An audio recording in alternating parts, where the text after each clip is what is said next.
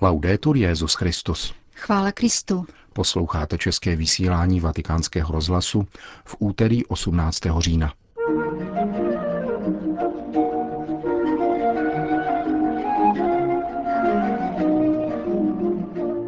O konci životního běhu apoštolů a pastýřů kázal dnes papež František v kapli domu svaté Marty. Úřadující i emeritní papež přispěli do knihy vycházející k poctě patriarchy Bartoloměje. Mezinárodní společenství se bude zodpovídat Bohu, píší karmelitky ze syrského Alepa. Pořadem provázejí Milan Glázer a Jana Gruberová. Zprávy vatikánského rozhlasu. Vatikán. Dobrý pastýř, který následuje Ježíše a nikoli moc, peníze či vládnoucí kliky, i kdyby byl všemi opuštěn, pán bude vždycky stát při něm. Bude zklamán, ale nebude zahořklý. Kázal papež František při raním v kapli domu svaté Marty. Papež komentoval druhý list Timotejovi, ve kterém si svatý Pavel z římského vězení stěžuje na svoji opuštěnost a příkoří vytrpěná od bratří a téměř jako žebrák prosí o almužnu. Takové jsou konce apoštolů, podotkl papež.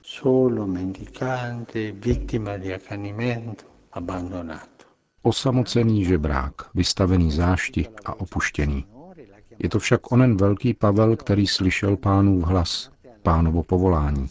Ten, který putoval od jednoho konce k druhému, spoustu toho vytrpěl, podstoupil mnoho zkoušek kvůli hlásání evangelia. Vysvětlil apoštolům, že si pán přeje, aby také pohané vešli do církve. Velký Pavel, který v modlitbě vystoupil až do sedmého nebe a slyšel věci, které před ním nikdo neslyšel.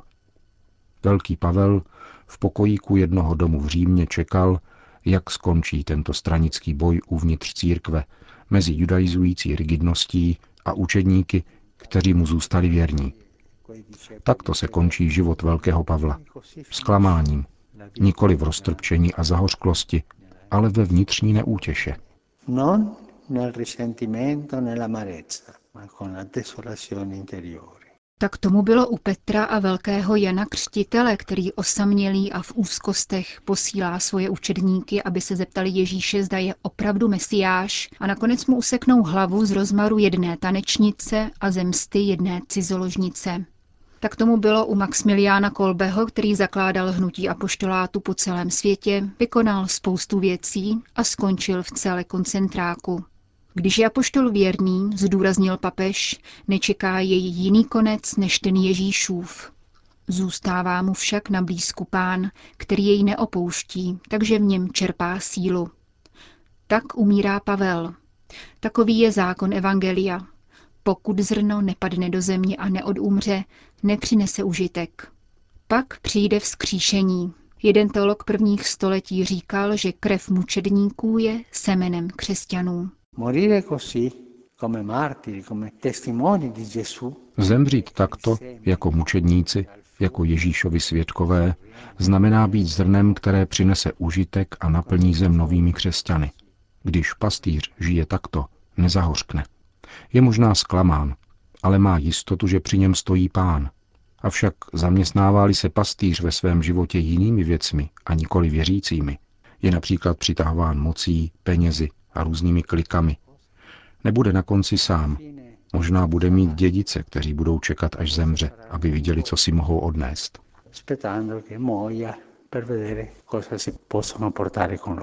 Svoji homílii papež František končil slovy.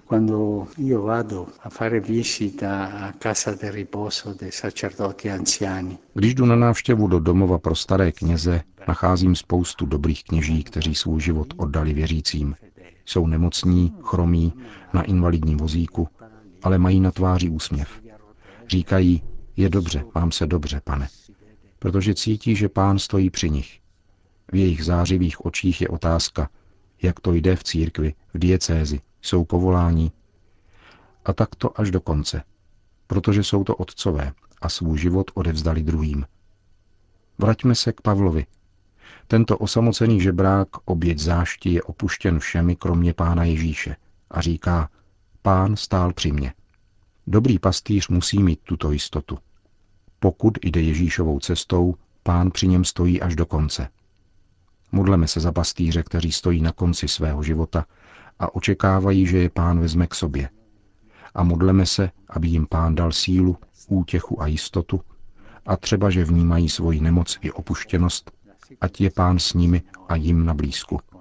Kéž jim pán dodává sílu. Kázal dnes ráno papež František v kapli domu svaté Marty. Vatikán, Spojené státy americké. Bartoloměj, apoštol a vizionář. Takový titul nese svazek, který má vzdát poctu konstantinopolskému ekumenickému patriarchovi v souvislosti s 25. výročím jeho nástupu na biskupský stolec a který nedávno vyšel ve Spojených státech amerických.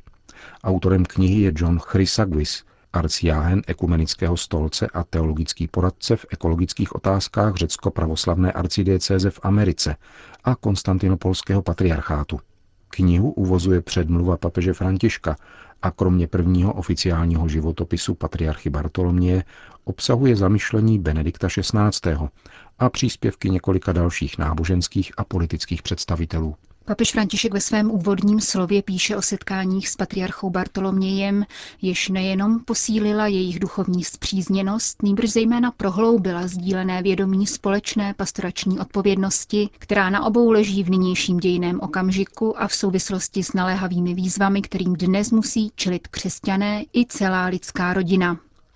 Dnes nás jako bratry ve víře a naději, která neklame, pojí hluboká touha, aby se východní i západní křesťané mohli cítit součástí jedné a jediné církve a tak hlásat celému světu, že se projevila boží dobrota, která přináší spásu všem lidem, pokračuje papež František. Ve dvou společných prohlášeních, která jsme podepsali v Jeruzalémě a Fanaru, jsme pevně a rozhodně stvrdili naše sdílené úsilí, vyplývající z Evangelia, jehož cílem je budování spravedlivějšího světa, který by více ctil lidskou důstojnost a základní svobody, včetně té nejdůležitější, náboženské. Rovněž tak nás spojí společná snaha o to, aby v lidech a společnosti všeobecně rostlo povědomí o problematice obrany stvoření. Bartoloměj hluboce duchovně vnímá bolestnou situaci současného lidstva, které je vážně zraňováno nepopsatelným násilím, nespravedlností a diskriminací. Stojí dále v předmluvě papeže Františka. Oba dva nás hluboce znepokojuje onen vážný hřích proti Bohu, který den za dnem narůstá a jímž je globalizace lhostejnosti vůči znetvoření božího obrazu vtištěného do člověka. Jsme přesvědčeni, že naším posláním je přičinit se o budování civilizace lásky a solidarity. Jsme si oba vědomi, že krajně úzkostné hlasy našich bratrů a sester nás zavazují, abychom rychleji kráčeli po cestě smíření a společenství mezi katolíky a pravoslavnými tak, aby oni hlasy mohly věrohodně hlásat evangelium pokoje, který přichází od Krista. Benedikt XVI. ve svém příspěvku vzpomíná na četná setkání s patriarchou Bartolomějem a na jejich přátelství, které vyrůstá z víry v Krista. Vyzdvihuje potom jedno důležité hledisko při popisu tohoto významného muže boží církve, a sice jeho lásku ke stvoření a úsilí o to, aby se s ním lásky plně nakládalo v nepatrných i velkých otázkách. Pastýř Ježíšova stárce se nikdy nezaměřuje pouze na okruh vlastních věřících, zdůrazňuje dále emeritní papež. Společenství církve je všeobecné v tom smyslu, že do sebe pojímá veškerou realitu, což je zjevné ku příkladu na liturgii, která nejenom připomíná a dokonává spásonosné činy Ježíše Krista, nýbrž je poutí k vykoupení celého stvoření. V orientaci liturgie k východu spatřujeme, že se křesťané společně s pánem touží ubírat ke spáse stvoření v jeho celistvosti. Kristus, ukřižovaný a vzkříšený pán, je současně také sluncem, které ozařuje svět. Také víra se neustále zaměřuje na celek stvoření. Patriarcha Bartoloměj proto svým úsilím o obranu stvoření uskutečňuje podstatný prvek svého kněžského poslání. Považuji za obzvláště krásné, dodává Benedikt XVI., že patriarcha mi zůstal osobně na blízku i poté, co jsem se vzdal úřadu a že mne dokonce přijel navštívit do mého malého kláštera. Na mnoha místech mého nynějšího bytu lze nalézt předměty, které jsem od něj dostal. Jsou nejenom sympatickým znamením našeho osobního přátelství, nýbrž také ukazateli k jednotě mezi Cařihradem a Římem, nadějnou známkou cesty k jednotě. Jeho svatost Bartoloměj je skutečně ekumenický patriarcha, a to ve všech smyslech daného slova. V bratrské solidaritě s papežem Františkem vykonává další důležité kroky na pouti k jednotě. Drahý bratře v Kristu, kéž vám pán dopřeje ještě mnohá léta požehnané služby pastýře v boží církvi. Pozdravují vás svatým políbením. Uzavírá Benedikt XVI. úvahu, kterou přispěl do svazku k poctě konstantinopolského patriarchy Bartoloměje I.